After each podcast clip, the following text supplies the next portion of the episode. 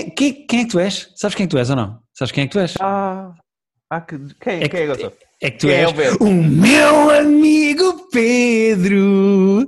Uh, yeah. Como é que estamos? Hello! Foi diferente hoje. Eh, Pensei que tínhamos estabelecido que aqui era sempre igual e o top 5 variava. Sendo que o top Mas como 5 é Halloween, tu É, decidiste exatamente, nunca sabes de onde é que vem e há aqui surpresa e há susto e há... ter as pessoas on edge, não é? Sim, sim, sim. Eh, como é que estamos, Pedro? Estás manzinho? Estamos. Desde a semana Tá, passada? então, Estou Sim. porreiro, estou porreiro. Tenho coisas para Nunca falar. fazemos isto. Nunca Eh, fazemos esta pequena este- introdução. este- Mas sabes que eu é sinto falta, estás? Pedro? Não, nós fazemos a introdução. Nós, nós desviamos, são sempre 6 minutos até nós começarmos a falar das cenas. Sempre. Mas nunca, nunca nos preocupamos como, como é que o outro está. Começamos sempre com uma tangente muito idiota Sim. e quando sim. vimos já nos perdemos e alguém tem que chamar, não, volta para aqui.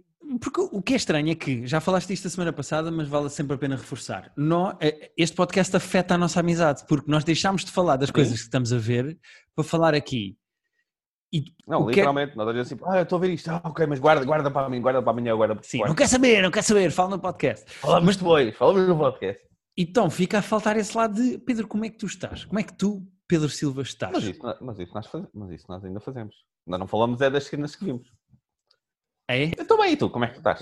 Eu também estou bem, eu também estou fixe, estou fixe. Tive pena de não haver programa no domingo, mas é por uma Pois. questão de saúde, portanto, eh, o que é que O se pode dizer, é? já, já pode haver ou ainda não sabemos? Eh, capaz, não quero estar aqui a revelar coisas em primeira mão, eh, Ok, pois é isso, tu vês? mas estamos a trabalhar para isso, que é sempre uma frase Ok. boa, não é? É do género, não posso Sim, dar garantias, mas estamos a criar condições para isso. Portanto, em princípio Ok. já.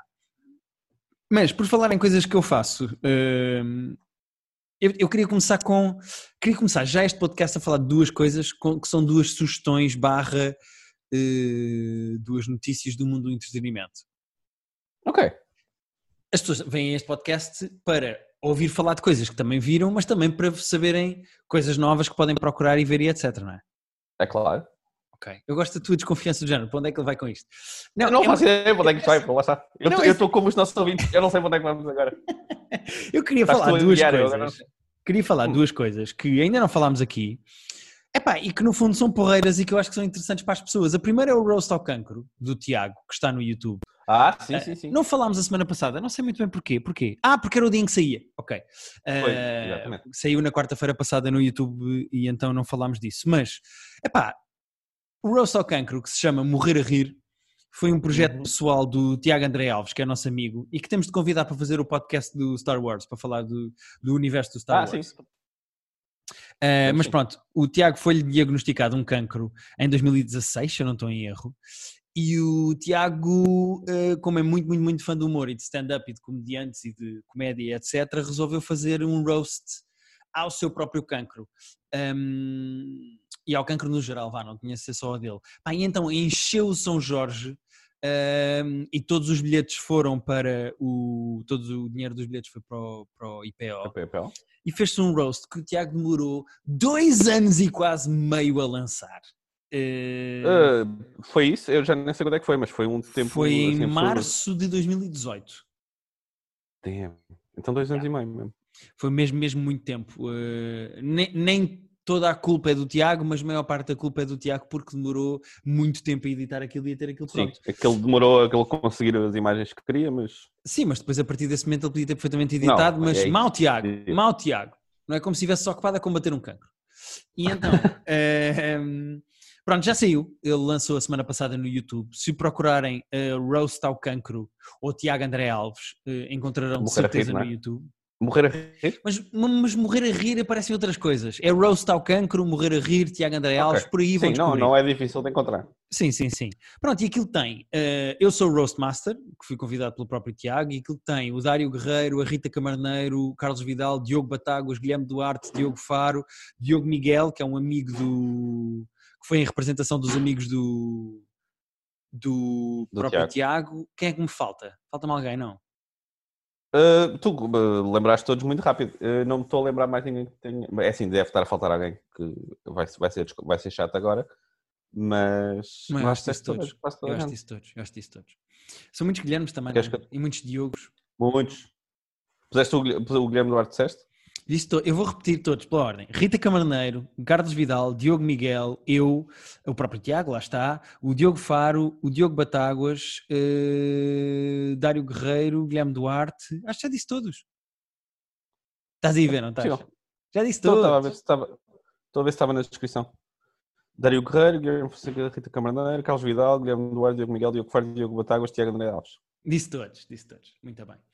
Pá, e vale a pena. Aquilo foi muito, muito, muito grande e ele conseguiu editar aquilo para ficar só com as partes melhores Foi espero muito, eu. muito fixe. para duas horas, e então pronto, é um clipe. Eu acho que é uma coisa que se passa bem. eh, eu acho que o espetáculo ficou muito giro. Tá, eh, Fui-me relembrar foi de muito algumas coisas que fizemos na altura e algumas coisas ainda estão assim tenho- meio datadas, acho eu. Mas, eh, É, acho eu ainda não muito revi, ainda não, aliás, ainda não vi o vídeo, porque eu estive lá naquela noite. Uh, pá, e foi espetacular, mas tenho que vou querer rever em breve. Sim, Quase foi muito 30 fixe. mil views numa semana, bem fixe. 30 mil, isso é bom. 30 mil, é. E o Tiago sim. tem no próprio vídeo do YouTube a conta do IPO, para onde vocês podem fazer donativos para ajudar eh, o IPO. Portanto, se gostarem, a maneira que têm de ajudar pode ser enviar nem que seja 5 euros para o. IPO, ehm, que dá jeito para varrer cabelos e assim. Olha, então é o seguinte: eh, a segunda sugestão que eu queria fazer aqui e que eu acho que. eh, infelizmente, eu não gosto de falar aqui de coisas que eu não vi, até mesmo filmes e séries, quando eu estou a meio, eu não gosto de falar. Mas Hum. eu queria falar aqui de um projeto do Salvador Martinha e do Pedro Figueiredo que se, que se não saiu já, vai sair muito em breve, que é O Caminho do Humor, que é um jogo de tabuleiro sobre. Ah, não sabia que o Figueiredo também estava nisso. Sim, o Pedro Figueiredo fez o jogo Eu com gosto. o Salvador Martinha. Ah, eu gosto dos dois envolvidos. gosto muito do Figueiredo. Acho Também. giro haver um jogo de tabuleiro de, do humor em que tu começas a atuar por tostas mistas e o objetivo é encheres um estádio e, o, e é o percurso todo, que tem cartas por objetivos, tem cartas de perguntas gerais, de pergunta geral. Pois, eu vi que havia o jogo, mas ainda não percebi a mecânica. Aquilo é, tens assim um percurso para percorrer e tens objetivos. E o teu objetivo pode ser enche o estádio, ou tens que ter três não sei quê de televisão. Ou seja, tens pequenos objetivos no percurso do, do jogo Ok. e depois tens que ir jogando e respondendo a perguntas de cultura geral sobre humoristas e humor em Portugal. Ah, ah, ok. É com perguntas, tá. E ganhas, não é queijinhos, mas é ganhas eh, por objetivos. Sim, sim. Pronto. Ok, chama-se giro. Caminho do Humor, o Caminho do Humor. Epá, e eu acho que eu tenho vontade de jogar, eu gostava de jogar. O Salvador, Sim, eu fui dar os parabéns. Fui-lhe dar os parabéns pela ideia e pela iniciativa, porque eu acho uma coisa engraçada. E ele respondeu-me: Estás num dos cartões! E eu, ah, boa! Portanto, eu não faço ideia onde é que eu estou e qual é a pergunta sobre mim ou em que é que eu estou envolvido. Temos mas fora, aí- jogar, que fora isso, um. acho muito giro. E como é um jogo de tabuleiro, eh, é giro quando, quando se puder juntar mais de 5 amigos, toda a gente se juntar a jogar. Exato. Também estou curioso com isso, estou. Fica aqui a sugestão do jogo que o Salvador Martinha se desenvolveu com a à venda, é? WSA. O que o quê? Não sabes- Não sabes se já está à venda. Não, por acaso não sei. Eh, não sei se já saiu ou se estava para sair, mas acho que já está ou não. Pois eu ouvi anunciado, mas não vi. mas não sei dizer se já saiu ou não. Estás a procurar. Faço ideia, estou. Será que já dá para comprar?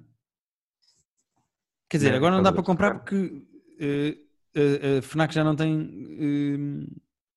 Eh, já não tem em stock. Acabou na FNAC. Não sei quantos é que fizeram, Ah, é? mas já acabou. Já não há na FNAC. é Out of stock, diz aqui a FNAC. Mas já dá para comprar, acho eu. Se não tem stock é porque já está à Ah, venda. tá aqui. Sim. Pois agora fui ao Instagram do Martinho e vi lá o Figueiredo. Não sabia que era o Figueiredo, gosto muito dele. Sim, fizeram os dois. Uh, pá, e como eu gosto dos dois envolvidos, uh, fico feliz.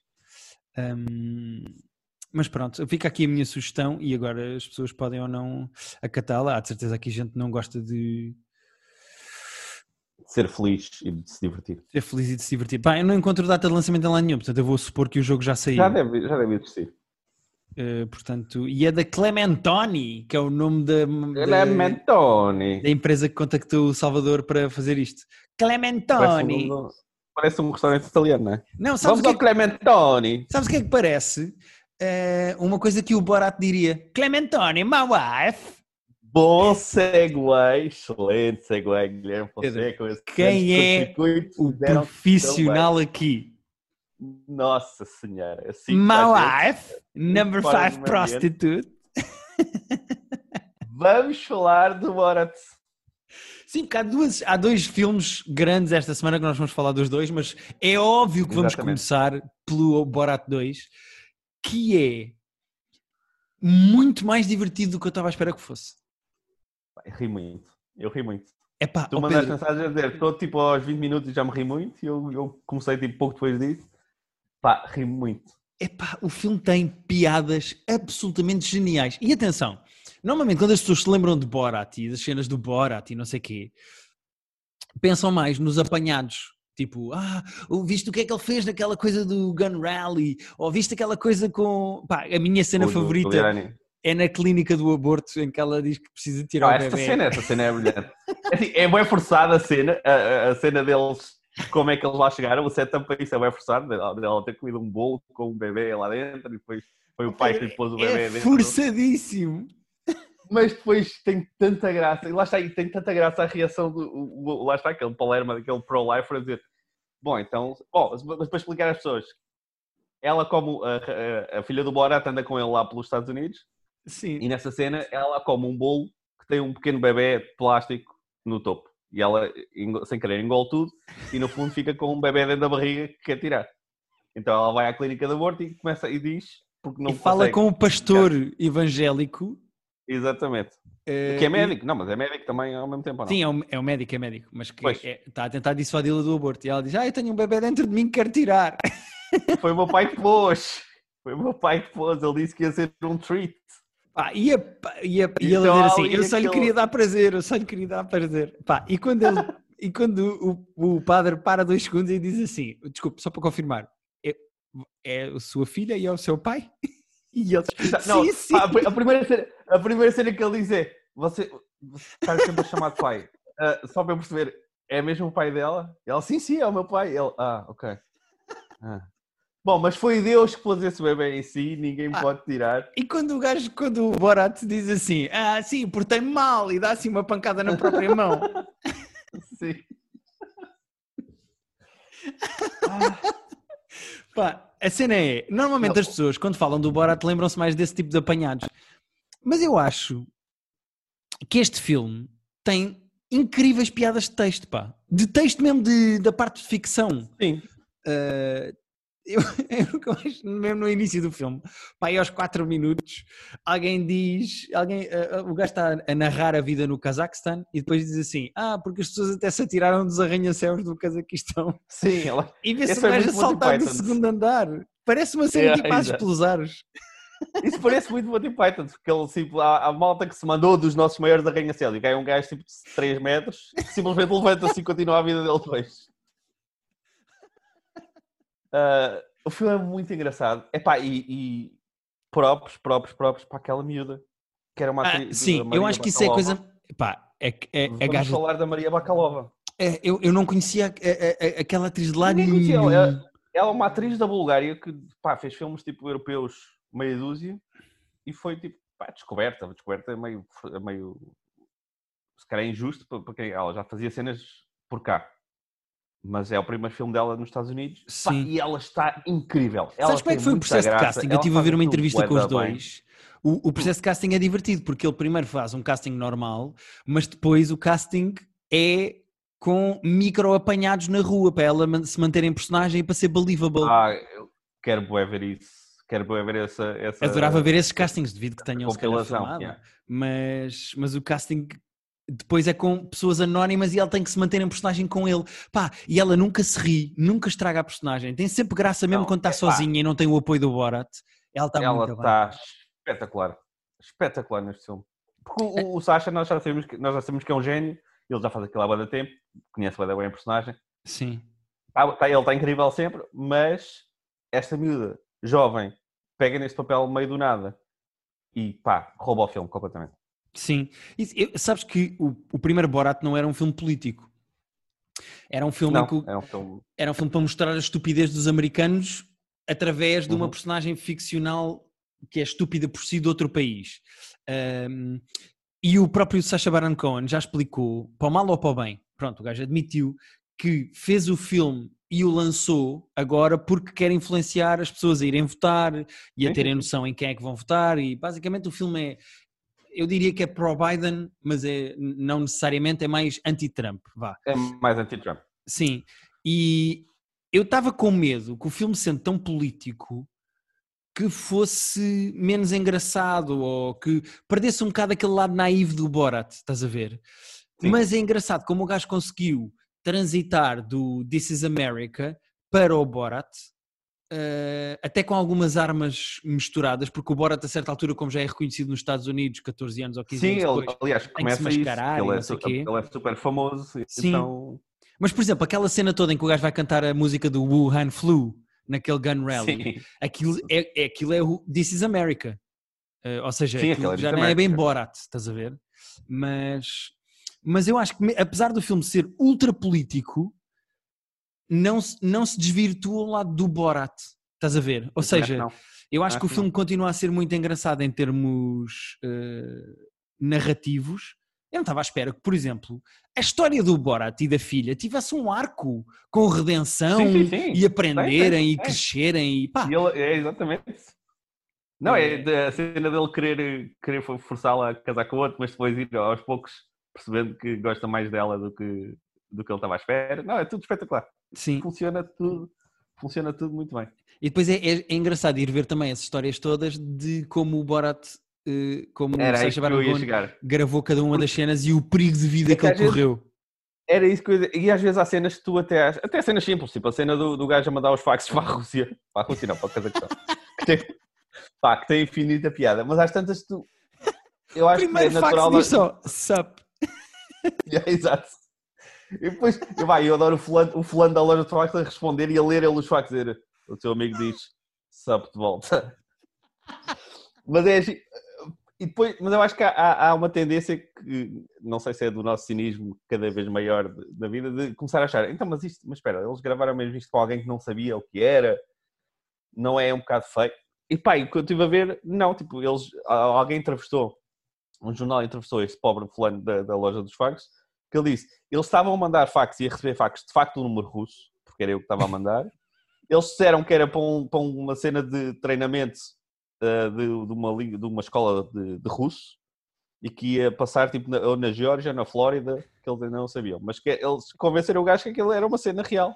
Mas atenção que há cenas do filme com atores misturados, como por exemplo a cena da a cena da dança eh, daquele número de dança em que ela tem o período. Há Uh, pessoas nessa casa, há pessoas nessa festa que são postas lá. mas outras que não. Porque Mas outras que não, essa mas outras que cena- não. Estou a dizer, está misturado. está Pronto, misturado. essa cena eles convenceram os gajos, lá está, essa cena incrível também. Eles convenceram os gajos que eles estavam a fazer um documentário sobre uma estrangeira que estava a aprender sobre os costumes da Sim, América. sim, sim, que sim, sim, um- mas nessa um festa-. É giro porque os gajos faziam um casting a, a figurantes barra atores secundários, pá, pessoas para estarem no- nos decores. E a certa altura no casting perguntavam sempre: conhecem o Borat? Não conhecem o Borat? E os que não conheciam o Borat, os que iam para esse grupo, depois eram os escolhidos. os- era os Yeah. que ficavam. Foi. Yeah. Eh, mas pronto, epá, eh, e só para terminar, se calhar acho que vale a pena falar da cena do Giuliani, que é Ah, sim, que, eh, não, é assim, e é, e eu acho que podia ter sido muito pior se, se o gajo não entra na sala. Se, o- se o Sasha não entra por ali, ali adentro a, a cortar aquilo no fundo, ele Sim. é quase um assistente de realização a dizer corta. Tu viste que ele está escondido Porque- dentro. Eu vi uma entrevista muito gira em que o gajo diz que está escondido dentro de um armário dentro do quarto.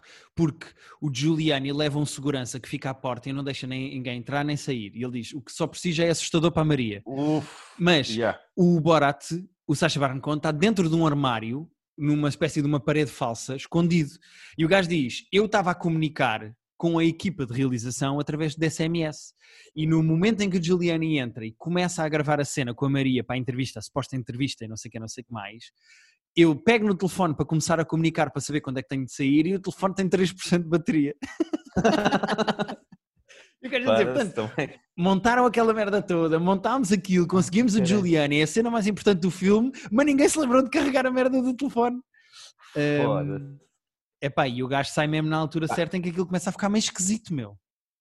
Não, é assim, aquilo é sempre desconfortável porque mesmo tipo, ele toca-lhe bué. Porque está sabe aqueles toques na anca que é tipo, não, não, não. Sim, meio velho. Mas também te vou dizer uma coisa. Te vou dizer uma coisa. Eu acho que apesar do Giuliani achar que está numa situação de flirt em que aquilo pode resvalar para sexo, até porque a própria personagem da Maria também está tipo meio flirty, a tocar-lhe no, no, no joelho e não Claro, sei o quê. claro, tá, também Apesar, apesar joelho, disso, claro. apesar disso, eu E acho que elogiar aquele bué. plano que toda a gente usou, que é o gajo a meter assim a mão para dentro das calças, ele está a pôr a camisa, está a pôr a- numa Ah. maneira em que ele se senta à vontadinha, sabes? Do género, pode Pois, ser é que isto isso. resvale. É isso. Tipo, não, tipo, é isso, ele não tirou a picha para fora. Mas é, tu- é tudo shady, sabes? É tudo creepy. É, É, meio tudo... nojentinho aquele toque na- no lombo dela. É aquele, é sabes? aquele toque, é, o toque no lombo é mesmo tipo, pá, não façam isso, não façam isso, não toque, tipo, Yeah. se não, se não, se não, se não tipo, tem intimidade com a pessoa, não é? Não- Mas mesmo isso. assim, o gajo quando vai lá, o, o, o Sacha Baron Cohen como a perchista, Como são de gaio. o gajo manda lá uma piada super agressiva a dizer eh, ela não dava para boa mulher, isso é- para isso é melhor continuar nos primos, porque o Rudy Giuliani é casado com uma prima É, de com, sangue. é, exato. E eu achei, esta cena vai acabar aqui. O Giuliani não vai continuar sentado vai-se numa passar, entrevista, vai-se passar, mas não, o gajo continua lá. Não lá, pá, porque ele estava estava a curtir, estava a curtir, está lá com a outra. Pá, impressionante como o gajo, como o Sacha Baron Cohen consegue safar-se de merdas deste género Sim, sim. e as cenas continuarem. E ela sai consegue meter pessoas a dizer coisas, eh, tanto o- voltando ao, ao- o- lá na clínica do aborto, o gajo a dizer foi Deus que pôs uma coisa. Co- co- A cena para mim mais das coisas mais horríveis que alguém diz, que tu viste tipo mesmo, quando ele está no médico vai fazer os implantes à, à filha. Toda essa cena também incrível. E quando ele está a dizer, eu quero que você faça a minha filha tipo uma grande, tipo um sex doll, quero que provoque sex attacks, quero que as pessoas queiram fazer sex attacks à minha filha. Depois que ele se vira para o médico e diz, você faria um sex attack à minha filha? Pá, e o gajo literalmente diz, Não se consigo calhar se aqui." você não tivesse, se calhar com o pai aqui não, mas... Tipo, oh, não, não, porquê que as pessoas estão a dizer isto? É tudo... O que é que as pessoas respondem, meu? Pá, é que É ah, eu, acho, eu acho incrível aquilo. Pá, e vale mesmo a pena ver o, o Borat. Eh, Mesmo que não seja pelo lado político, imagina que as pessoas querem ignorar o lado político do filme, que é bastante forte. Mesmo que as pessoas queiram ignorar mas ok. isso, eh, eu acho que o filme é divertido à mesma. Eu acho que o filme É muito engraçado. é muito muito- engraçado, pá. É mesmo, mesmo, mesmo engraçado. E, e eu acho que vale a pena. Também acho. É assim, nós já spoilámos tanto que tipo, o, o, o twist lá do final eh, também, tipo, não estava à espera. Eh, Estava lá desde o início, era óbvio, mas não estava à espera. Sim, mas também é do género, tipo, é mais uma piada. É do género, pronto, ok. Não é mais uma piada, mas foi uma piada tipo, ok, não estava à espera que isto fosse tão. que isto fosse fechar assim, porque não, não sei Sim. há quanto tempo é que eles estavam a planear o filme para, para já terem isto pensado. Sim. Hum, mas pronto. Queres saltar para a outra estreia da semana? Para o Wonder Rocks, vamos, ver, vamos falar do Wonder É que o Wonder, eu outro sabia que tu tinhas gostado. O Wonder Rocks, não faço ideia se gostaste ou não. Olha, eh, pior do que ter gostado ou não ter gostado, digo-te que achei competentezinho. Sabes aquela cena É, de. oh, pronto. É do É género. o vê-se. É pá, sim. Eh, eu acho que até tem o tempo certo para o filme que é, que é uma hora e meia, certinha. É mesmo do Sim, sim, género. sim. É muito, isso é, é muito Woody Allen isso, que é tipo, uma hora e meia estamos e que acabou, volta à nossa vida. Sabes que eu ia dizer isso? Eu, eu também acho. Eu, eu acho que a Sofia Coppola. tá- este filme tem tiques do Woody Allen. Eh, Ah, no- muito, totais. Tem imensos Totalmente. tiques do Woody Allen, imensos, imensos, imensos. Eh, até mesmo no lettering, no tipo de banda sonora, Tudo, tudo, tudo. no tipo de interações, não no ritmo, porque o Woody Allen é mais frenético nos filmes. Sim, mas. na- nas relações, nas relações de, Sim, completamente. de- E o Bill Murray? tanto do pai com a filha, como do casal de desconfiança, de não sabes se está tudo bem, se não está. Tu, tu achavas que ele, eh, sem desvendar se ele está de facto a trair ou não, eh, só para explicar, o filme é da Sofia Coppola o, e o filme é da, com a Rashida Jones e com o Bill Murray, são pai e filha, e a história, a narrativa do filme é a Rashida Jones acha que está a ser enganada pelo marido e então Uhum. conversa com o pai sobre isso e o pai é um playboy que se fartou de encornar a mãe. E então E que tem certeza que, o- que se há a mínima razão para desconfiar é porque ele está é a trair. porque há, exatamente. Eh, e então o gajo tem uma adoração Passa-se tão- que é pela cabeça, não é? É sério, se passa-se que é pela cabeça, é porque tipo, está mais confirmado. Yeah, E ele tem uma adoração tão grande pela filha que se há a possibilidade de um gajo estar a magoá-la, é pá, então esse gajo é um sacana, tem que acabar. Não, esse gajo que de certeza que está a enganar, esse gajo é péssimo, não sei o E quê. ao mesmo tempo eu acho que ele quer ter uma aventura com a filha de passar tempo com ela e de fazerem coisas juntos e de espiarem, de espiarem Sim, não, marido. sem eu dúvida, sem que dúvida. ele, ele tem muita vontade de fazer coisas com a filha. Esse é o lado mais emocional, acho eu, do filme, que é o facto dele descartar mulheres sexualmente, mas a filha ser uma mulher que ele não consegue desligar-se eh, Exato. E que ele tem que aprender a viver sem estar completamente agarrado a ela, estás a ver? Emocionalmente. Isso é muito engraçado. Eu, eu, eu gostei desse lado. Agora, o filme é competentezito, mas o que eu te queria perguntar era: É. tu achas, tu durante o filme, sem desvendar se ele está ou não a trair, tu durante o Não, filme acho que achavas que ele estava a trair? Vou dizer assim, achava que estava tão a puxar para o lado de estar que me pareceu que não ia estar. E lá está, e é ter visto demasiados filmes na vida já. Uhum. Achei que era tipo, ela está-nos a empurrar tão para este lado que eu acho que não. Ok. E ok. tu? Eh, eu ao início achei que não estava e depois passei a achar que estava até quase ao final. Eh, Ok. Isto sem desvendar se de facto está a trair ou não, porque eh, isso é- é- acho que o filme caminha para aí. Ma- Mas eu- o que eu ia dizer em relação a isso é: eu acho o Marlon Wayans bem escolhido para fazer de marido da Rashida Jones, porque é um tipo de gajo que ele, como ator, tu já tens uma espécie de resistência do género, o que é que este gajo está aqui a fazer, este gajo é de comédias parvas, sim. e esse género É, de desconfiança ele, ajuda a que tu fiques do lado da Rashida Jones de este gajo está-me a enganar ou não. Percebes o que eu quero dizer? Sim. O ator é bem escolhido, acho o casting é- bem feito. E ao, mesmo tempo que a Rashida Jones é super likeable em tudo o que faz na vida. Sim, Portanto, estás sempre do lado dela. Eu gosto Sim. dela. É mais complicado, acho eu, para o Bill Murray fazer uma personagem que não é likable, apesar de ser charmoso, porque há charmosos que não são likable. E Sim. o gajo, e acho, acho mais complicado para ele, do ponto de vista de que imagem é que as pessoas têm do ator, com a personagem que o ator está a construir, ele é o que tem que trabalhar mais. E de facto ele está muito competente no filme. Sim, eu acho que ele acerta o tom, lá está, acho que ele acerta mesmo no tom, porque é o que estás a dizer, ele não é likeable, mas também não é um traste. É um gajo, é um pintas. É um pinga-amor, é aqueles clássicos charmosos Ah, de sim. encorna a mulher. estás Aquela cena em que eles são parados pela polícia e ele, ele começa a conversar com a polícia e começa a, Sim. desconstruir o polícia todo. Essa cena é muito gira. É porque Acho isso é o que ele faz com do filme. mulheres. Tipo, aquela personagem, aquele gajo é exato. assim, estás a ver? Uh, Yeah. E eu, eu gostei ele do vai filme. falando até, até desconstruir a outra pessoa. Exatamente. E eu acho que eu gostei do filme, eu acho que o filme é competente, não muda a vida de ninguém, honestamente, mas é competente, é um filme É simpático de se ver. Acho que o build-up todo narrativo precisava de mais passos ali pelo meio, porque de repente no fim ela chateia-se muito com o pai e isso parece meio vindo do nada, mas ao mesmo tempo que é Sim. compreensível, faltava ali qualquer coisa, acho eu. Mas eu gostei Sim, do filme. é, ela, ela explode com o pai quando ela foi, foi ser levada pelo pai o tempo todo. Não vale, não vale muito a pena. Tipo, ela foi até ao México, não é? Atrás do outro com o pai. Pois, exato. Não vale a pena ela, não vale a pena ela achar que o pai é que fez aquilo, porque ela também, ela também lá estava.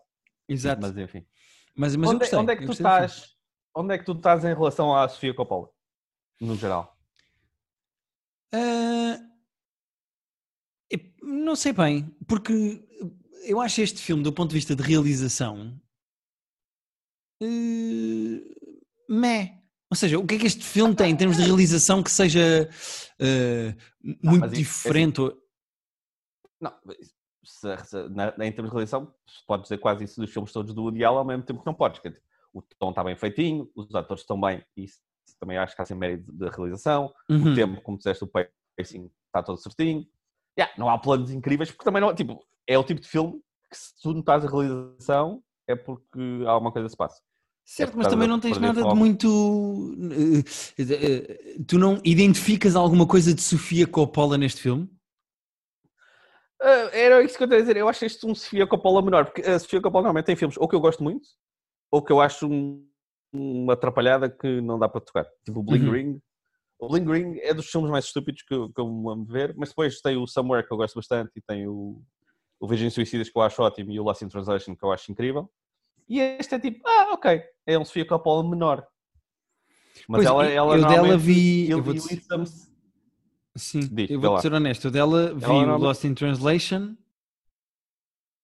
E gostas? Eh, e gostei do filme. Vi o Lost in Translation, vi o Virgens Suicidas, mas epá, já vi há muito tempo, mesmo, mesmo há muito tempo. Já... Eu, gosto, eu acho esse filme muito fixe, mesmo muito bom. Uh, e foi isso, porque eu não vi o Maria Antoinette.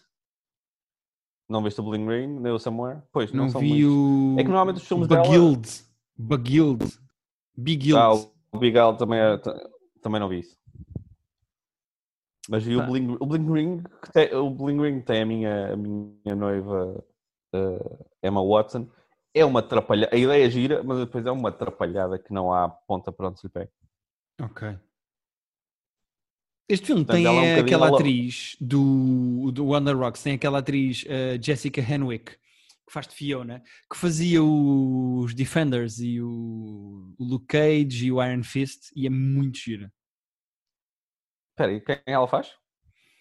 Ela fazia as séries todas, praticamente todas de. Não, não, mas o que, o que é que ela faz nesse filme? É Fiona. É a gaja que pode ou não estar a Ah! atrair. Ah, sim, sim, sim, sim. Não, bem gira, nossa, bem gira, bem gira. É muito gira, muito gira. E ela fazia o, o Iron Fist, o Luke Cage, o Ah, Defenders. olha, pois era. Pois era, pois era. eh, E fez também Olha, não, não sei todo. Game of Thrones, já fez Star Wars, vai fazer o Matrix 4. Ela está lançadíssima. Nossa, tudo que é franchise, tipo, chama. Yeah. Como é que ela chama? Como é que chama a atriz? Ela chama-se Jessica Henwick. Ok, é é muito, gira. É muito E tem, e tem a Jenny Slate, que tem muita graça naquelas cenas em que ela está a contar a vida toda à Rachida Jones nas filas Sim. da escola. Sabes que houve uma altura em que eu achei que era ela que estava. eh, que seria ela a Com mulher a trair. Ah, Sim. isso, por Era giro ela estar a- sempre a mas- contar ali, tipo, conheci um gajo e ele é casado, e eu depois pensei, ah, tu queres ver? Mas depois não, ela é só uma espécie de comic relief, o que é engraçado. Ahm, e ela também fez o Doctor Strange, a Jessica Henwick. Pois ela claramente está enfiada no, no MCU até à medula, não é? Tá, tá, tá. E ainda bem, gosto muito de ver lá. Eh, pronto, é isto. Eu acho o filme um 6. É, eu acho que dei 7 só porque lá já é aquela nossa velha história de Dá sempre um a mais. termos achado o mesmo do filme, mas eu dou, eu dou um a mais. É o IVA de Pedro. Sim. Exato, é o IVA de Pedro. Ah, eu, eu pá, achei o filme fofinho, ah, ultimamente inconsequente, mas com boas, boas performances. Exatamente. Olha, sabes o que, sabes que é que também é completamente inconsequente? O quê? É a Kim Kardashian, pá. Não me venham vender entrevistas com ela. Ah, não vi, não vi. Olha, eu podemos saltar para isto. Acho que, que vale a pena. Tá- Estás tá, estás irritado? Não estou irritado. Eh, Estou a sentir um, um grauzinho na voz. vou explicar. Vamos falar do Explica, My por Next. Guest eh, Needs No Introduction, que é basicamente o programa de entrevistas do Letterman na Netflix. Um, caiu o meu telefone, peço desculpa. Um, é para que é um que, que eu acho, e isto pode ser polémico ou não, mas também podemos fazer um top 5 um dia. Eu acho o Letterman dos melhores entrevistadores que eu já vi em toda a minha vida. O gajo faz entrevistas absolutamente brilhantes. Mas mesmo o David Letterman não me consegue convencer que a Kim Kardashian é uma Madre Teresa de- da Flórida. Não consegue. Eu não vi, não vi. É pá, não Fala consegue. E o esforço todo que se faz naquela entrevista, que é bastante interessante, porque repara, o Letterman consegue tornar até a Kim Kardashian interessante desse ponto de vista.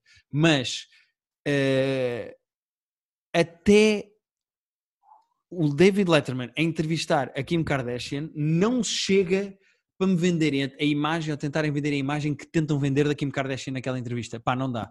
Que ela ajuda muito as pessoas e que ela está a lutar para que não sei o quê e que é o mundo dos mídia que engoliu e pá, não me lixem, não me lixem. Pá, não me lixem, porque basta fazer uma coisa muito simples que é ver aquela entrevista e depois desligar a Netflix e abrir o Twitter e ver a merda que ela fez agora de como queria celebrar o aniversário dela, fechou toda a gente numa ilha. Onde diz que não ela Pois. diz, vamos fingir que não há Covid. Então fechámos as pessoas todas aqui, mas teve toda a gente em isolamento, em isolamento 15 dias antes de vir para aqui. Isto são pessoas, são eh, eh, meninas das barracas que têm milhões na conta e que isso não faz delas interessantes por mostrarem o cu, estás a ver? Tipo, eu não percebo o nível de endeusamento que se quer fazer de uma pessoa Sim, que não bom, tem isso- o nível de interesse, que não tem o nível de interesse que querem que tenha. E eu acho a entrevista à Kim Kardashian semi-propaganda, sabes? Da própria Kim Kardashian.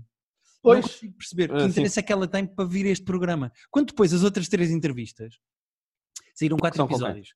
A segunda é com o Robert Downey Jr., a terceira, ah, okay. a terceira é com o Chappelle, com o Dave Chappelle, e a última é com a Lizzo.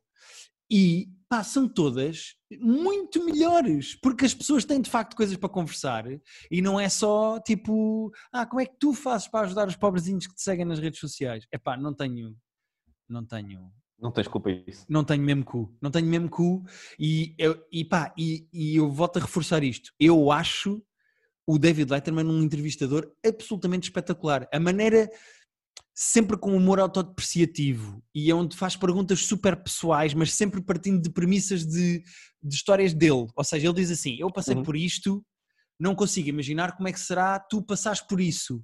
E faz como tu falas de uma coisa. A porta tu... para... Pá, o gajo é um entrevistador absolutamente brilhante, super engraçado. E eu gosto mesmo muito das entrevistas dele. E mesmo assim, não me vão fazer engolir a Kim Kardashian. Não conseguem. Agora até estou curioso para ver, para saber, para, para comparar, porque não vi, não vi nenhum. Ah, pronto. O Robert Downey Jr. tem um zoo em casa, que era uma coisa que eu não sabia. Ele tem mesmo um zoo em casa. Tem o quê? Tem um zoo tem em um casa. Zoo em casa? Yeah. Uh, tipo, e, tipo e David? Letterman vai apanhar cocós do chão. Não é bem Tiger King, Tiger King que ele não tem tigres, mas tem lamas tem e porcos esquisitos e uh, okay. vacas esquisitas. Tens que ir ver, tens que ir ver. Acho que vale a pena. Ok, vou ver. E depois okay. tens o Dave Chappelle uh, em que eu vou fazer um, um, callback ao nosso próprio podcast. Não sei se se lembra do que eu disse uh, sobre o special dele do Black Lives Matter, que eu não achei grande coisa e senti-me um bocado sozinho no mundo. Uh, Sim, eu lembro disso. Por ter dito aquilo que disse daquele special eu não, que não, eu achava. altura bastante... não cheguei a ver sequer. Sim, mas achei-o bastante inócuo. Acho que ele não chegava propriamente a lado nenhum. É pá, uh, tudo o que eu queria ouvir do Chapéu a falar sobre este movimento está nesta entrevista. O Chapéu é um gajo super centrado, uh, que tem o pensamento muito bem organizado. Uh, é, é ao nível de Ricardo Aruz Pereira, sabes? Quando ele começa a falar de um tema, tu sabes uhum. que ele pensou e que explana bem o seu ponto de vista. O gajo é super intimista, é super genuíno. E quando ele fala do Black Lives Matter, do movimento Black Lives Matter e de racismo e da história de racismo, da zona dele, da história dele, do, da infância dele, é tudo muito mais interessante do que aquele special que ele lançou que eu continuo sem achar grande coisa. Não, naque, naquela altura que, que, nós falámos disso, nós temos que aquilo provavelmente tinha sido muito melhor se fosse a um podcast ou uma entrevista em que ele simplesmente Olha, nem me lembrava disso, Pedro. sobre as cenas. Mas de facto, esta entrevista prova isso. Porque ouvir o pois. David Letterman a falar de racismo com, e do Black Lives Matter com o Chapéu, que é um gajo super crítico de tudo, ele não tem medo de dizer, tá bem, mas e este movimento é assim, ou estas pessoas são assim, ou este aproveitamento yeah. é assim, mas sempre com uma eloquência. E eu acho que o nível de humanidade e de humildade muito grande. Eu gostei muito de o ouvir. Eu gosto muito do Dave Chappelle. Uh, é, eu essa entrevista eu quero ver. Eu quando vi que tinham saído novas e vi como é com o Chappelle, é, tipo, essa está mesmo na, na lista sim. para ver. A única coisa que eu não sabia e que descobri nesta entrevista é que o Dave Chappelle é muito mais religioso e muito mais ah. metafísico uh, e muito mais Xandi do que eu estava à espera. Eu achei que ele era um gajo tipo terra a terra de género. Uh, pois, esta merda é assim, tipo, como a maior parte dos humoristas parecem sim, ser, sim. sabes?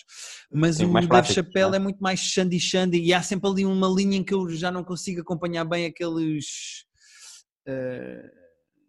Aquela espiritualidade. Sim, há uma linha onde a espiritualidade, eu compreendo a necessidade de espiritualidade, ou compreendo que haja pessoas, até humoristas, que têm um lado de espiritualidade, mas há sempre uma barreira onde eu não consigo acompanhar. Respeito, mas pronto, vais lá. É como o futebol. Quando as pessoas começam a falar muito de futebol, são muito viciadas em futebol, eu perco a conversa Exato. e deixo, deixo ir a pessoa. Depois a pessoa há de voltar. Só um bocadinho, só um bocadinho tu ainda conversa. Depois chega ali uma fase que eu digo, ok, agora Sim. vocês continuam. Ah, se já estão a debater penaltis 94, já não sei, já não vou com vocês. Pois é isso, uh... já não eh, e só para terminar com o último episódio, que é sobre a Lizzo, que é uma rapper barra flautista, uh, que anda a ganhar tudo o que é prémio e que é... Eu gosto muito uh, uh, da música dela, o pouco conheço, Uh, gostava só de ter 10% da confiança dela. Eu nunca vi uma pessoa assim. É? Okay. assim. Ela é super divertida e histriónica e enche uma sala e é super carismática. Pá, e depois tem uma confiança a acompanhar. Mas não é uma confiança de basófia, é confiança de eu consigo, eu vou chegar lá, eu sou uma pessoa forte. É, isso é fixe. É, é, é. Ela tem o, o e tipo entrevista é boa também? É, é giro, é giro, é giro. Uh, acho que valem a pena, acho que vale a pena ver as quatro. Eu só, uhum. eu não gostei particularmente da Kim Kardashian pelo pela maneira como querem vender a, a Kim Kardashian. Uh, não dá. Não dá. Sim, é, é aquela, aquela expressão em inglês de you're not buying, não estás a comprar, não é? Tipo... Pá, sim, é, parece propaganda, meu. Parece mesmo propaganda. E, mas pronto, mas uh, está na Netflix e é o programa de entrevistas do David Letterman. My Next Guest. Sim, senhor. Coisas que tô, tu trouxeste tô... para falar, Pedro. Olha, não tenho mais nada, filho. Vi o Comedy Store ontem? O episódio ah, também novo. falar disso, também vi. Uh, lá está, gosto muito das histórias. Uh, se bem que este episódio é demasiado Joe Rogan para, para a minha. para o meu gosto. Certo, mas deixa-me deixa interromper já. Eh, desculpa, vou-te interromper, que é uma coisa que eu faço muito neste podcast. Vou-te interromper só para dizer uma coisa. É. Eu também não sou propriamente o maior fã de Joe Rogan. Eu não gosto muito do Joe Rogan a fazer stand-up comedy. Uh, e não sou ouvinte do podcast do Joe Rogan porque eu não acho um bom entrevistador. Uh... É isso, estamos a falar do Letterman. Eu acho o, o pouco que eu. Também não, não quero ser demasiado crítico porque não vi tantas assim. Mas as duas, três, quatro entrevistas que eu vi do Joe Rogan foram más. Foram de alguém que não estava preparado. Eu acho que se é, se é, tipo os amigos dele e pessoas que ele conhece bem, imagino que ele consiga puxar bem a Sim, conversa. Sim, sem dúvida. É sempre quando, quando é vão lá comediantes. Quando é universos, yeah, quando é universos que ele não está tão à vontade, é de uma falta de preparação e de uma perceber, ler a cena, sabes? Sim que, me faz uma, uma certa mim, confusão. A mim faz-me sempre confusão cultos de personalidade. E eu acho que há um, uma grande, um grande movimento à volta do Joe Rogan que é só culto de personalidade. Uh, é um endeusamento pela testosterona sim, que eu sim. não entendo. E eu acho mesmo o Joe Rogan um mau entrevistador. Eu acho que ele resvala sempre aos mesmos tópicos, que é macacos yeah. e o espaço, e ele fala sempre das mesmas merdas. É um gajo que emprenha muito pelos ouvidos com teorias de conspiração. Uh, e atenção que eu não sou contra. Eu não sou contra gajos de extrema-direita irem ao podcast. Eu, eu, tenho interesse em ver entrevistas com gajos de extrema-direita. Eu quero que vão lá gajos como o Alex Jones e não sei o quê. O meu problema não é esse. O meu problema é o Joe Rogan é, emprenhar pelos ouvidos em teorias de conspiração sem nenhum tipo de sentido crítico. Pois é, isso. É que se vai lá uma pessoa dessas, ele tem que estar super preparado e saber como é que ele vai falar com essa pessoa e como é que ele vai Exato. obrigar essa pessoa a explicar-se, no fundo. Vá. Sim, mas só para defender o Joe Rogan neste sentido, de facto este episódio tem muito Joe Rogan, mas de facto o que aconteceu, aquele momento Joe Rogan não, versus sim. Carlos Mencia, foi uma coisa mesmo muito importante e que rebentou o mundo do humor sim, sim, na altura. Uh, eu depois fiz um exercício engraçado que foi ver o que é, como é que está o Carlos Mencia hoje em dia. Ah, mal trabalha, acho eu, não é? Mal é. trabalha, quer dizer, deve trabalhar, mas. Está a fazer espetáculos, mas... está muito gordo e agora só fala em amor e quer toda a gente a dar-se bem e paz ah, e. Uh, pá, o gajo está desfeito, estragado e atirado para um canto. E eu estava a dizer que tinha demasiado do Joe Rogan, mas é assim, para esta situação toda, ele, tipo, este episódio todo é fundamental porque depois desse caso de, de de se acusarem de roubar piadas. A cena dele ser banido e, como eu disse, praticamente morrer quando ele baza e praticamente ressuscitar quando ele volta, que eu não sabia. Uh, pá, yeah, não dá para falar Não sei se necessariamente por culpas, não foi culpa específica dele, mas uh, não, Sim, eu acho que não, aquilo não, não foi mas... abaixo por causa dele e não voltou acima por causa dele, mas uh, é mais não, mas havia um padrão de. Há um sim, padrão, sim. Houve sim, um padrão sim, de deixar como. sair pessoas que. Sim. Porque quando ele saiu, saiu mais gente. Quando ele voltou, voltou mais gente. Sim. E, mas, mas, o documentário está bem feito, acho eu. Eu acho o documentário bem feito porque a certa tá, altura depois a conversa desvia para podcasts e como os podcasts hoje em dia Sim. fazem mais pelos comediantes do que a televisão, etc, etc. E, e eu não, acho... Houve, houve... Irritou muito que houve tipo três montagens, tipo de um minuto e meio cada uma, de fotos a preto e branco do Joe Rogan, depois também uma, uma altura da Amy Lederman, eu, mas esta gente morreu. É porque era, era só montagens de fotos a preto e branco com música muito longas. E eu, mas, mas, mas morreram? Porquê é que estamos a fazer este. Eles estão vivos. Vocês morreram para a e foram, e foram três cenas dessas. Se fores ver o episódio, há três montagens só da foto a mexer um bocadinho, sabes? Assim, aquele, eu, eu, sim, sim, sim. Aquele efeito para dar movimento uma fotografia, sim mas, mas enormes, gigantes, tipo um minuto e tal, com uma, uma música assim meio triste, meio animada. Mas, mas Ninguém morreu, está tudo bem, podem. É, podem Foi para encher os comentários. 50 minutos do episódio. Mas sabes que É. este episódio, por acaso, até tem uma coisa que eu acho que é válida e que é um lado da comédia que normalmente as pessoas não acompanham porque só veem specials na Netflix e assim, que é, no mesmo episódio em que se fala do Joe Rogan e de podcasts e de comedy story, não sei o quê, mostras uma rapariga que ninguém conhece que está a fazer stand-up agora e que está a correr bem e um clássico de stand-up dos bares que ninguém sabe o nome, mas que os comediantes adoram e que atua. Esses Yeah. dois universos existem no mundo da stand-up comedy e raramente não têm popularidade de, de solos e de Não. vender bilhetes, estás a ver? E nós adoramos aquelas histórias de bastidores, ou o que é que aconteceu quando alguém estava a atuar, que alguém veio ver, alguém disse eu isto, alguém fez aquilo. Eu adoro. E, e lá está, eh, memórias do Comedy Club e de noites. E aquele maluco do Pá. fim, que está a atuar no fim, que faz aquele texto incrível do Seinfeld. Sim, pá, e que aquele personagem, eu não conhecia aquele gajo lá está, a Amy Nunca tinha eu ouvido conhecia. falar daquele gajo na vida. Agora, este fulano a gozar com o Seinfeld teve tanta graça. Quem são estas pessoas? Oh, Sherry, eu não sei quem saber quem são estas pessoas. Fodam-se estas pessoas. Tem tanta graça. Foi tão gratuito e Tem tão engraçado. mesmo graça, tem mesmo graça. Vale a pena para conhecer comediantes novos e para ver esse lado do humor, acho Sim. eu. É. Eh, e comédia ao vivo, eu, digo, eu vou continuar a dizer isto: ver comédia ao vivo é sempre diferente e vale sempre a pena. Comédia ao vivo é uma experiência completamente diferente e há pessoas que só funcionam quando são vistas ou num bar, ou num palco, ou num auditório e que não vão funcionar gravadas para vocês verem no YouTube. Vale sempre a pena irem ver comédia ao vivo quando não houver pandemias que vos matem. Exatamente. Portanto, esperemos que para o ano. Esperemos que alguns anos que vem. Sim, sim. Ahm, eu só tenho mais uma coisa para falar, Pedro. Então é, é o suficiente para acabarmos com isto. E depois o meu IOQ. Tens um ok? Boa, boa. A semana passada nem fez IOQ. Indignaste, portanto.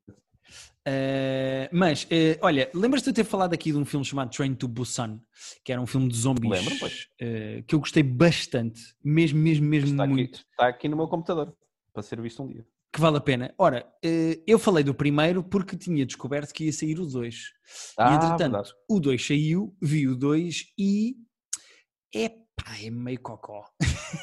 Ah, então. Porque tem mais dinheiro, tem mais ação, tem mais efeitos especiais, o que dá muita liberdade para criar as coisas mais fora.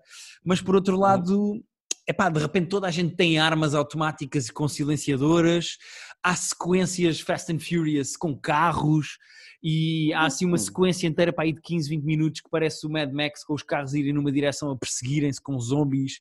É mais espalhafatoso e menos interessante. Exatamente. Eh, o lado de é interessante ver uma história de zombies num comboio, porque tu não sabes como é que passas isto, esta carruagem, eh, e depois descobres que eles durante a noite eles não veem, portanto, se calhar quando passas no túnel tens de correr. Pá, é mais interessante isso do que ver um gajo que é treinado de, Sim. militares com uma arma a disparar para a cabeça de zombies a torto e direito. Acho que o filme Tu já viste mil vezes, coi- coisa que tu já viste em mil outros filmes e que provavelmente mais bem feito, não é? Sim, sem dúvida. E apesar do filme ser bom, porque eh, o filme é engraçado em alguns momentos, porque narrativamente os coreanos são muito espertos a fazer narrativas e pinga Uhum. aqui, depois vai buscar aqui, e esta personagem tem esta redenção. Tipo, narrativamente está lá tudo, apesar de ser um filme blockbuster.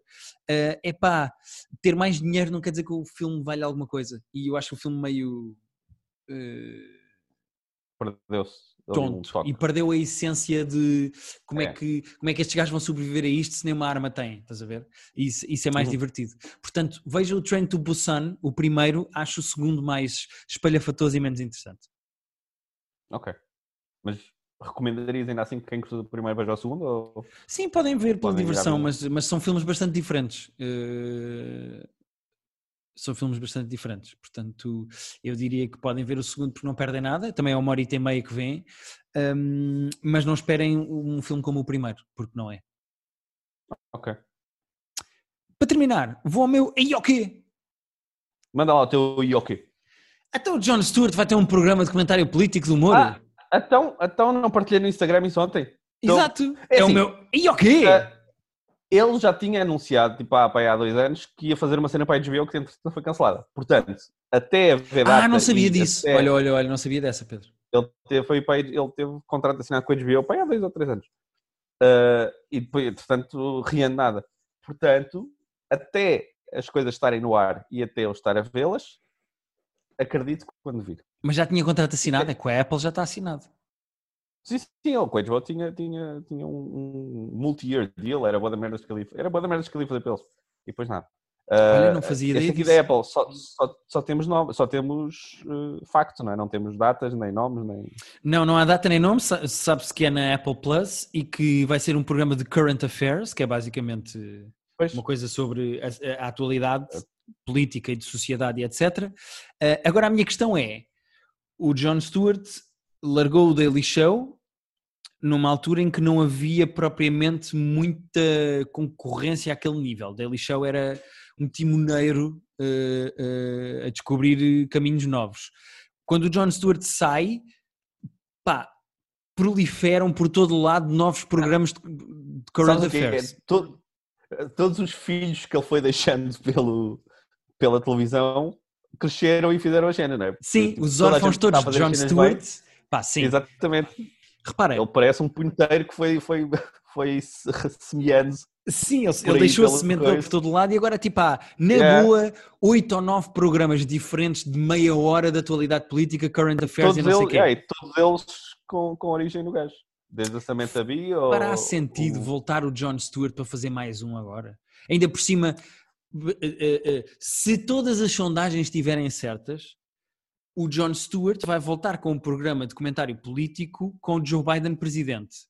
O que quer dizer que Jon Stewart desapareceu durante cinco anos, que foi toda a administração Trump, e volta agora para voltar a fazer uma coisa. Eu, atenção, estou a partir do pressuposto que vai ser igual, nós não sabemos o que é que vai ser o programa, mas voltar agora para fazer mais um programa de meia hora semanal sobre as notícias fará sentido? Ok. Uh, ponto 1. Um. Uh, por favor, neste podcast e na minha presença, não questiones se uh, queremos ou não mais John Stewart na nossa vida, porque uh, a resposta é sim. Pode ser para vê-lo a tomar banho. Se for um programa tipo John Stewart toma banho e é uma vez por semana, porque Pedro, eu banho vou questionar tudo neste podcast. Não! Podes questionar tanta coisa, podes questionar o talento e a coisa de muita gente. A presença de John Stewart na minha vida, preferia que não levantasse empecilhos. Se ele quiser tomar banho em direto, eu vou ver ele a tomar banho em direto. Muito bem. Ah, assim, eu respeito e, e acredito na, na- na inteligência e na criatividade dele para fazer uma cena que tenha muito o cunho dele. Portanto, eu acho que vai sempre acrescentar alguma coisa. Ok. Não, não achas? Não achas que ele não ia voltar para fazer uma cena tipo meio às três pancadas que já há? Olha, eu, eu não quero acrescentar mais 20 minutos ou meia hora a este podcast, mas vou acrescentar, porque vou tocar agora aqui num assunto sensível. Que é, eu acho que o humor político nos Estados Unidos, e atenção, eu não quero imaginar o que é que será viver num país em que o André Ventura é presidente. Ou seja, é isso que eles tecnicamente estão a, estão a viver. Mas eu acho que principalmente ne- nesta reta final, nesta segunda metade da primeira presidência, atenção que eu estou a dizer primeira porque ainda acho que o gajo pode ganhar, da primeira presidência do Donald Trump, o humor político perdeu-se um bocadinho. Eu acho que programas Sim, como o John. Oliver, por exemplo, o John Oliver tem muito menos graça hoje em dia e está sempre muito mais chateado ou comovido do que estava antigamente, que fazia mais piadas, tinha mais graça, tinha mais momentos de comédia. E eu acho que o humor político americano começou lentamente a resvalar para uma coisa mais ativista eh, e não tanto uma coisa pela comédia em si. Percebes o que eu quero dizer? Percebo, mas é que também acho que é difícil, às vezes, tentar ser mais palhaço que o palhaço, não é? Não, sem dúvida. é sem difícil. dú- Eu percebo o que é que tu queres dizer com isso. Eu percebo o que é que queres dizer com isso. Mas, então, se calhar, a administração do Trump não era a altura ideal para haver 14 programas ou, ou 20 programas de comentário político com piadas, estás a ver? Ou seja, Sim. eh, o que eu acho é que se o Jon Stewart voltar para fazer um programa de comédia mais do que um programa de comédia ativista que tem sido mais ou menos o que se tem feito nos outros, desde o Hassan Minaj, que também se esforça para ter piadas, atenção, mas o Hassan Minaj, principalmente o John Oliver, em quem eu noto muito mais essa evolução e essa transformação. Eh, o Colbert, que era um gajo que fazia punchline, o gajo focava-se completamente no texto, também tem resvalado um bocadinho mais para a cena de, de, de ativismo. Eh, E eu percebo que tem a ver também com o desespero das eleições, dizerem às pessoas para irem votar, Sim. eu percebo isso. Mas se o John Stewart voltar para fazer uma coisa de comédia pura e dura, independentemente de quem é presidente, eh, e focado na comédia, eu, eu acho que vale sempre a pena. Porque mais Eh, programas de humoristas a fazerem humor de ativismo, sempre no mesmo formato e sempre mais ou menos no mesmo tom e a dizer as mesmas coisas com as mesmas imagens, epá, e eu sou um gajo que até acompanha muitas merdas e não vejo todas, eh, se calhar já chega, pá. Se calhar é mais do mesmo. Eu duvido que seja uma cena de comédia pura e dura, conhecendo o John Stewart, acho que vai ser sempre o lado dele, tipo, a sentir-se responsável por, por alguma ordem nisto. Pá, e sim, querer mas- dizer mais coisas além da piada só. Mas é que o conceito de estar na pele do humorista, pôr ordem nisto, é um, é um Não, conceito eu um bocado. percebo, eu percebo que é um per- perigoso. Não estou não estou a discordar. Só acho Sim. que, tipo, acho que o John Stewart não vai fazer só uh, bonecos. Certo, certo, certo. Porque repara, da mesma maneira que eu gostava que os humoristas fizessem, se focassem mais no humor e menos na noção de sou eu que tenho que pôr ordem nisto, da mesma maneira que eu gostava que os comentadores de futebol continuassem a ser só comentadores de futebol e não tivessem uma necessidade Ah, de serem os deputados comentadores e de de pôr ordem nisto. Percebes? Vou-te vou confessar, para mim, os, os comentadores de futebol, e eu adoro futebol, os comentadores de futebol, para mim, tipo, eram exilados. Porque não precisamos. Sim, sim. Mas eu estava a falar especificamente do André Ventura, Pedro. Eu percebi, eu percebi. que também podia ser, que também, que também voto que seja exilado, portanto. Sim. Uh, da mesma maneira que o André Ventura diz a deputadas que nasceram cá, mas por terem uma cor diferente, volta para a tua terra, tu, Exato. tu defendes é dizer aos comentadores de futebol vai para outra terra. É isso que tu queres dizer? Exato, vão assim. Sim. Ok. Ok. Não sei se não concordo, Pedro. Eu votava nessa moção. Porque eu adoro futebol e não, e não, não percebo o- o- a função daqueles programas. De, mas é mais aqueles programas de debates de segunda-feira à noite em que ninguém fala de futebol Que vão acabar, falam- Pedro, que vão acabar. É, vão acabar. Como a corrupção no Brasil também acabou, não é? É um dia que decreta-se. Ah, isto acabou. Mas repara, tu- se as televisões, como aconteceu, decidirem todas deixar de ter programas de comentário de futebol dessa maneira, Nenhuma delas tem. eh, a SIC Notícias e a TVI 24 disseram que iam acabar com os programas de comentário de futebol no, 24? no mesmo formato. Foi? Sim, Ok. no formato de temos aqui um do Sporting, um do Porto e um do Benfica e agora eles gritam uns com os outros. É que isso é mesmo, tipo, isso é cancro. Tipo, isso Não, não, sem dúvida. sem não, dúvida. não, não acrescenta absolutamente nada. Pronto, ainda bem então. Se a TV, desconfio sempre um bocado da TV 24. Que tem, ainda por cima, até a TV 24 tem aquele Palerma que ainda outro dia estava a dizer: Ah, se o Cristiano Ronaldo apanhou a Covid, mais vale nós desistirmos também das máscaras e isso, porque é o Rui Pedro Brás. pessoa- Não, mas o Rui Pedro Sim. Brás é, o Rui Pedro Brás é um, um case study incrível. Pois, por isso é que eu desconfio da TVI quando se ela diz que vai acabar com esses programas, porque é a mesma estação que dá emprego a esse cavalheiro que. Sim. que- Olha, mais te digo, mais te digo. eh, o Rui Pedro Brás, a única alegria que me dá ele existir e dizer coisas é saber que a Joana Marques vai voltar com o extremamente desagradável já para a semana. E existir extremamente desagradável da Joana Marques, que pega normalmente em figuras como esse indivíduo, Ah, é? Ah, eh, ok, ok.